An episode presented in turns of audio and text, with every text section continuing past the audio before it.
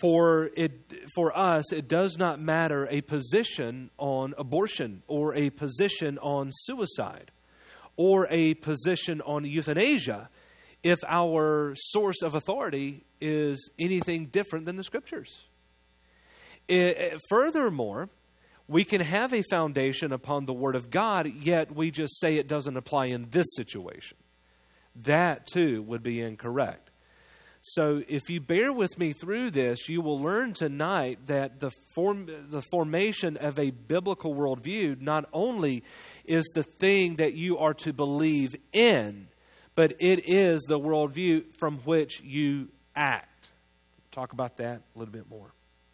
This week, the, the, the, the matters of life and death have been thrust into limelight with the uh, hanging, the suicide of Robin Williams.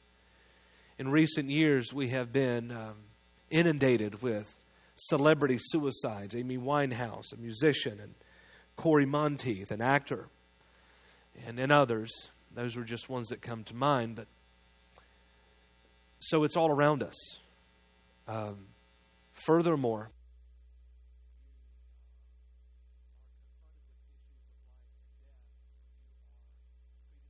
physician or in the hospital.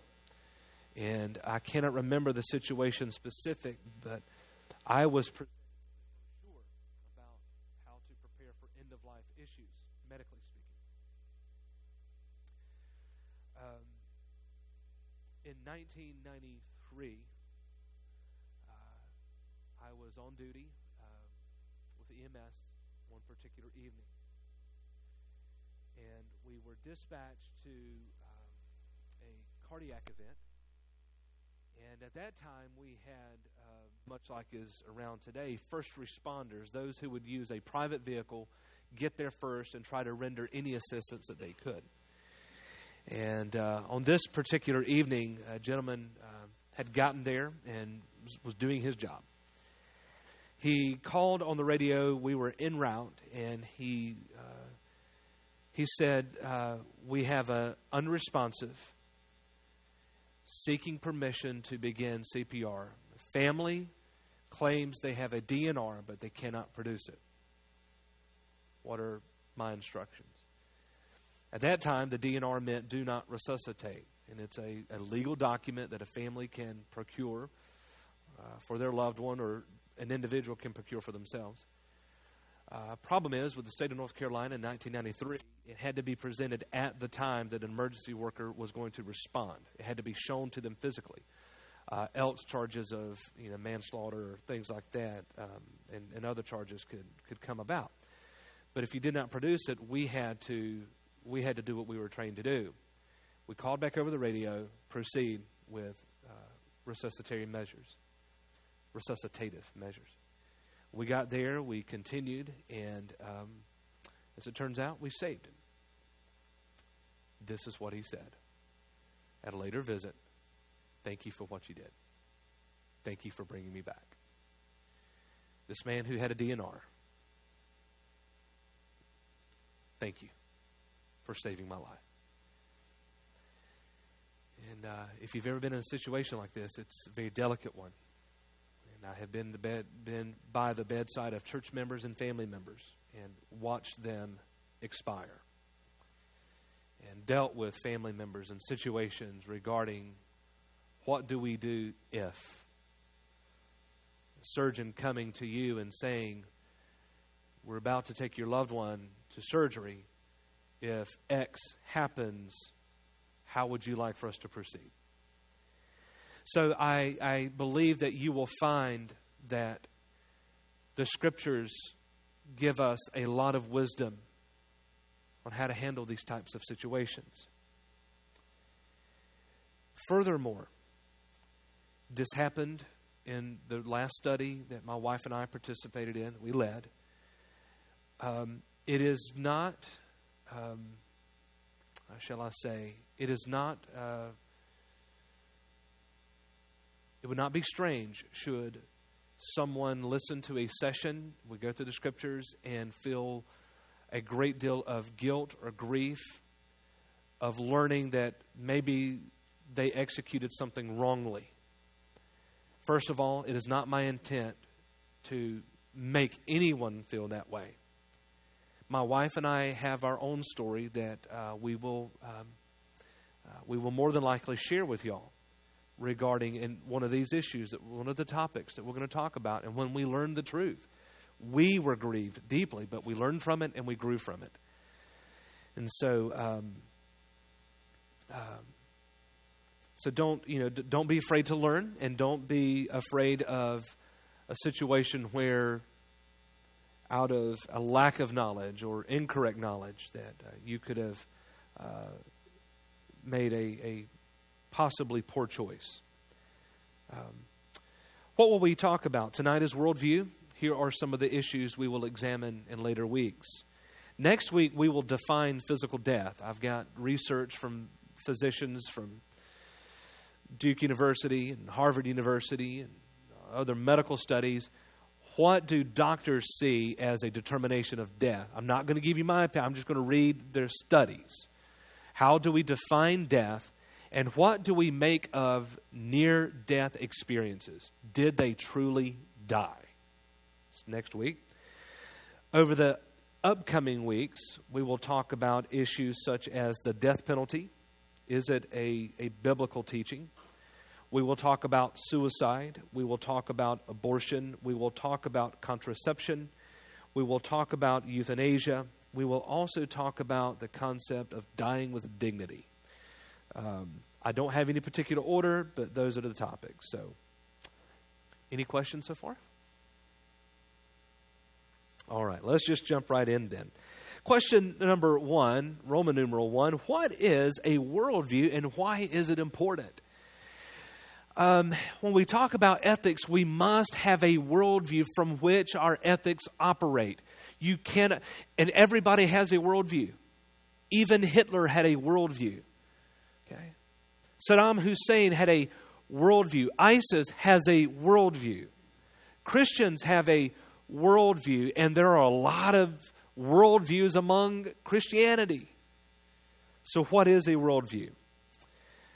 Um, quoting from uh, Believers Church Bible Commentary from the book of Romans, a worldview is a set of assumptions, assumptions, and perspectives.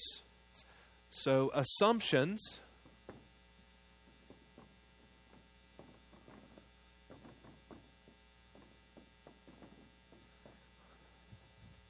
That shape the way that we see and interpret life and reality.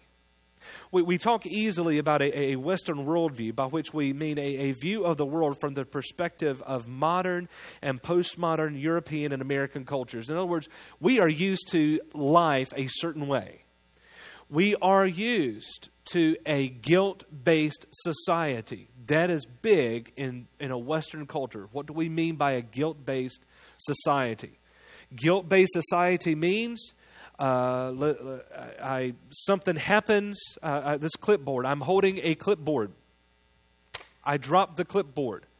I am guilty of dropping the, the clipboard.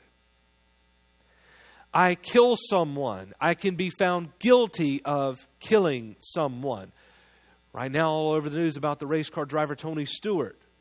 There could be charges against him in this situation. Again, an instance of life and death. Did he intend to harm that other driver? Did he hit him intentionally? There are all kinds of questions. That's a guilt based. In other uh, uh, countries and continents, Asia, South Asia, when we go to India, they are not guilt based, they are honor based. Guilt does not really compute with them, it's their honor. You don't mess with their honor. Again, I'm holding the clipboard and I am in South Asia. Drop the clipboard. Ah, you dropped the clipboard. No, no, no. No. The clipboard fell because no one was holding it. You're sitting in a chair. The chair breaks and you fall out of the chair. You broke the chair. No, I didn't break the chair the wood came apart and then I fell. You see, there's a difference.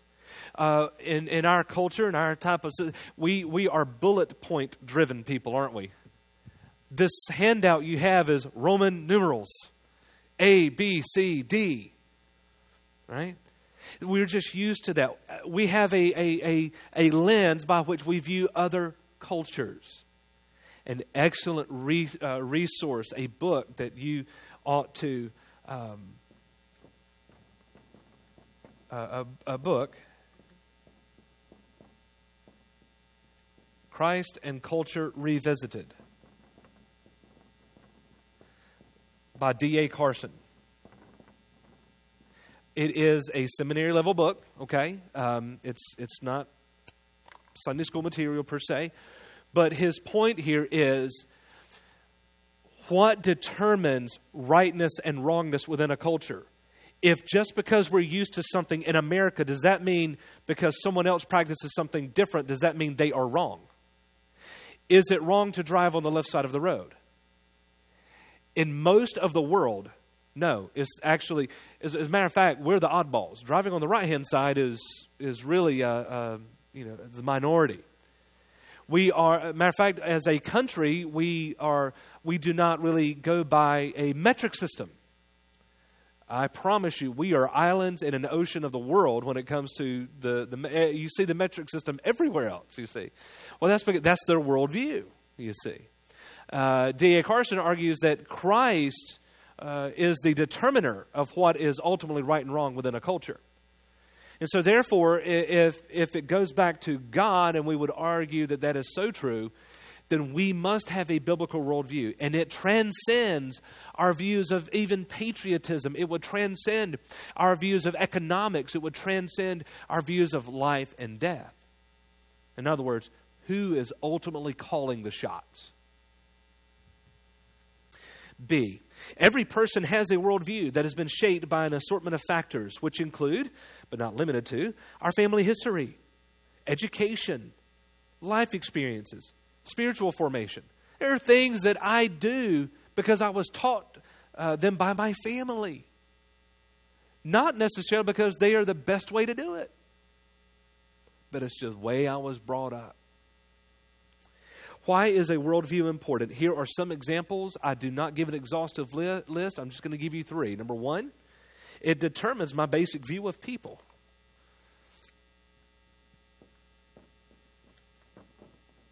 I believe that people are basically bad. Uh, by people, I don't mean every. I don't mean people who are not here tonight. I'm talking about you and me.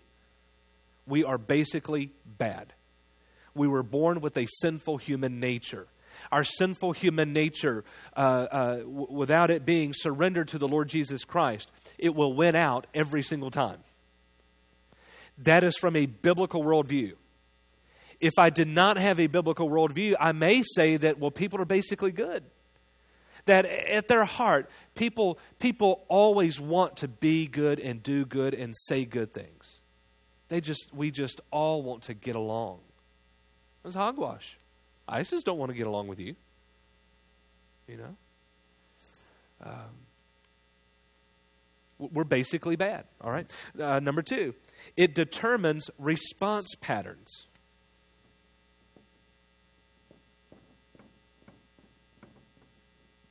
It can determine response patterns. In other words, my worldview, if it's whatever it's based upon, will, will be heavily influential on how I respond to something. If it's uh, human trafficking, uh, my heart would go out to that and I would be against that. Um, uh, how I would respond to a personal crisis. How would I respond to a marital crisis? How would I respond to a parental crisis? Sometimes we are torn. Because what if, what if my son, I've often thought about, and maybe you have too, what if my son would have been Adam Lanza? What if that were my son? Do you know who Adam Lanza is? The kid who shot up Sandy Creek? Sandy Hook, excuse me, Sandy Hook. What if that was your child?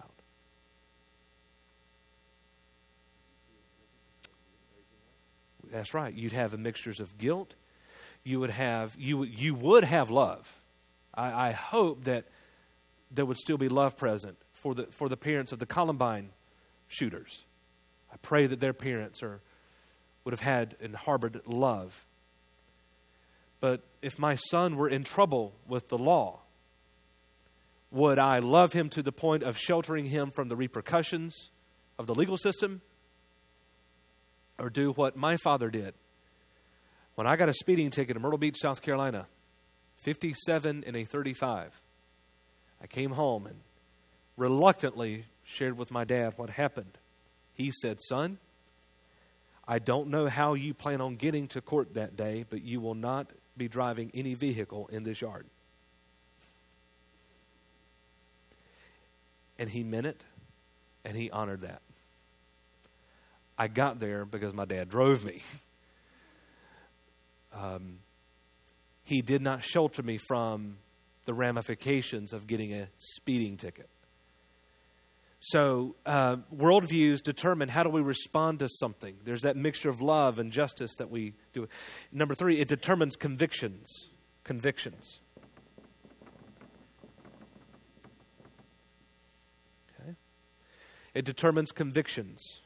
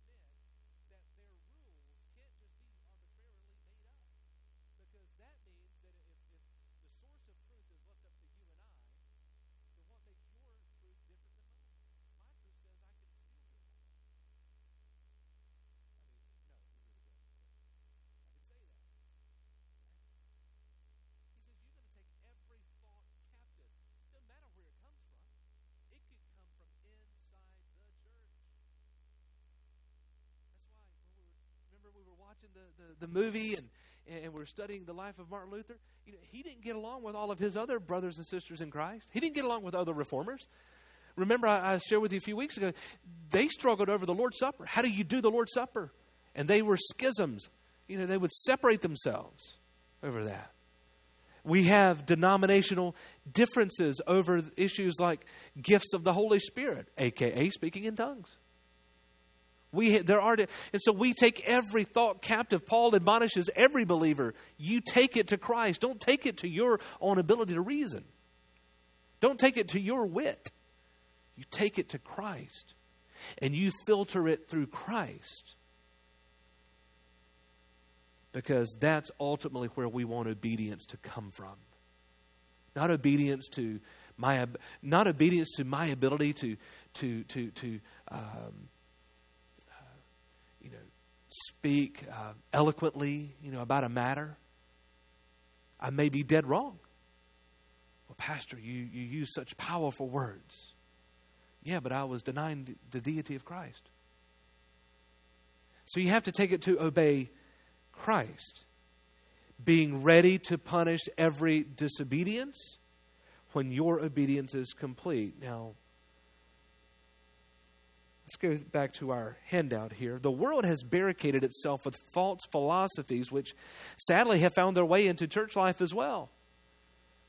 I'm giving you instances from people I have either talked to or questions they have asked. If you really love the person, then it's okay to have sex with them, isn't it? There's nothing wrong with a little white lie, is there? As long as I don't get caught, then what's the big deal? As long as I don't sell the DVD, I can make a copy of it, right?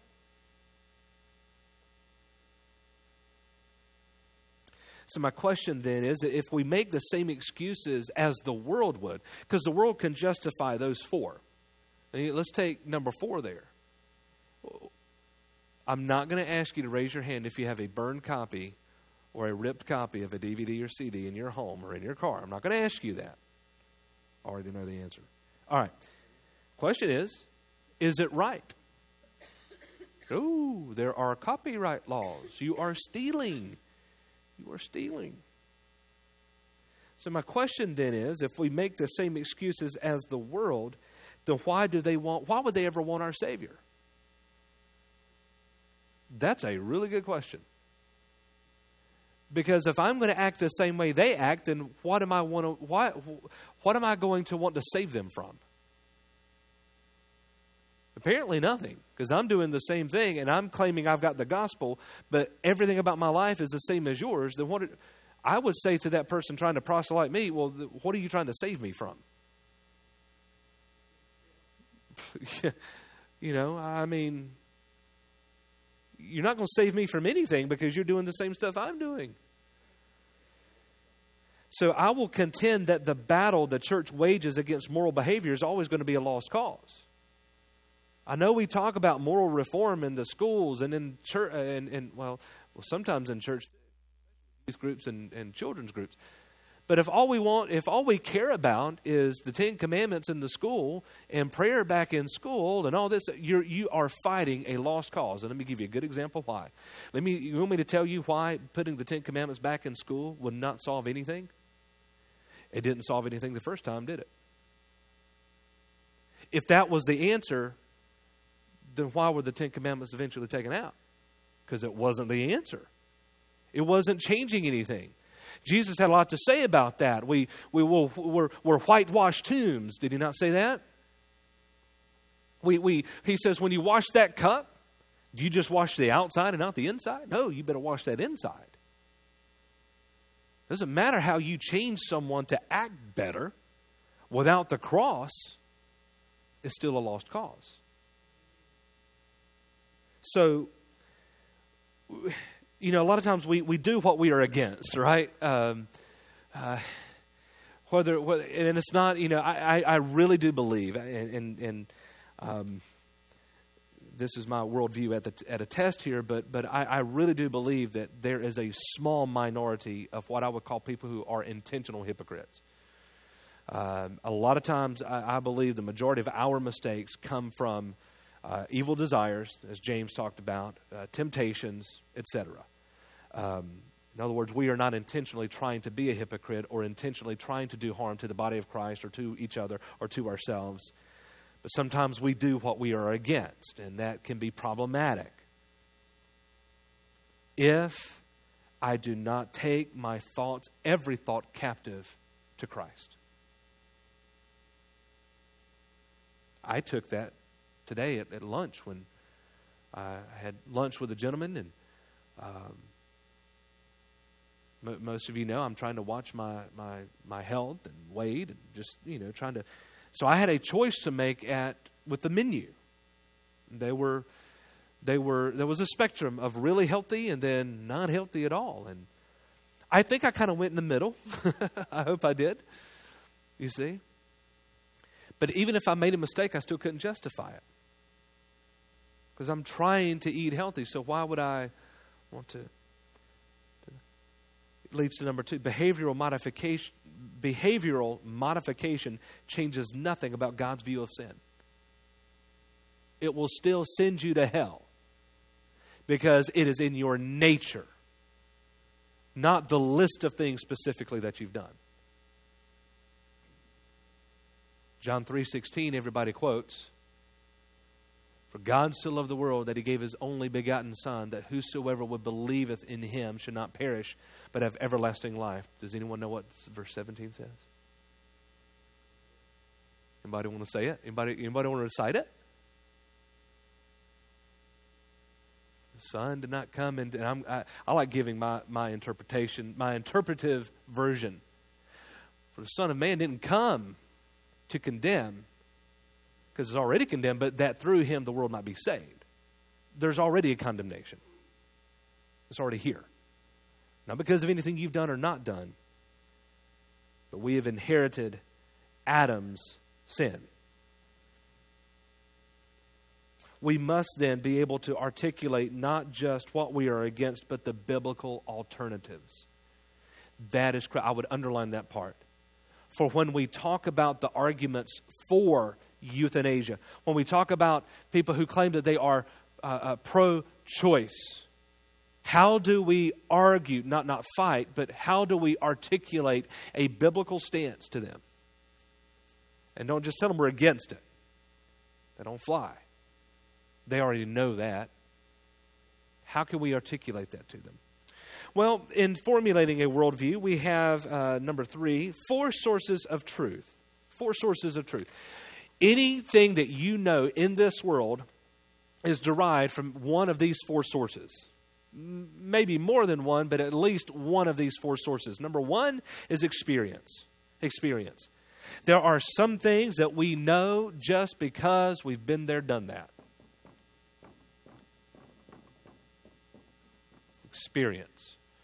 I can drive a car better today, I think, than I did when I was 16 and 17 because I've got more experience behind the wheel. Our insurance rates go down as we get older because of driver experience. So we learn things by experience. Number two is tradition. Tradition. We know Therefore, we do because we've always done it that way, or it was always done that way. Our parents taught us, who taught them their parents, who taught them their parents. It was handed down from generation to generation. Number three, we have reason. Reason. Reason would also include um, a subcategory, the scientific method. The scientific method that we what we learn by um, a kind of blend. Scientific method is kind of a blend of the experience with the reason. In other words, I am able to think, process what I have observed or heard, and then respond based upon that. I've got reason. I, I can think. I'm, I'm glad that God made us thinking individuals, people who can uh, who can use our minds.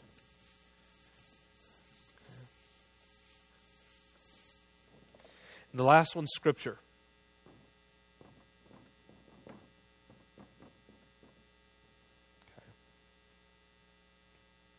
If we were to put them in any type of order, would we have any difficulty with ranking them from most important to, um, and then go from there? Uh, I don't think we would, but let's just try it and see. Um, what is the most, what, what would be the primary, um, uh, the, the, primary, the, the, the, most important source of truth? What would it be? Scripture? Y'all did good. So we'll leave that right there. I, I left it on the board. We'll just put a number one beside it. What would be number two then? Experience? Tradition? Anybody else? Experience, tradition, reason? Which one? Let's vote. Let's vote. Let's just do it democratically here. All those, all right, for letter B, or letter A, experience. Anybody letter A? One, two, three. Okay. Uh, B, tradition. Anybody for B? C, reason. I think I think experience was the, the primary. So we'll we'll put it in number two.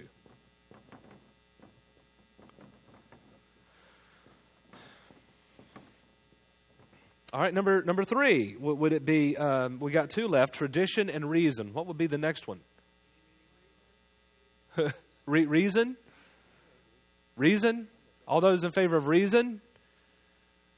Hands down. All those in favor of tradition. All right, reason, and then.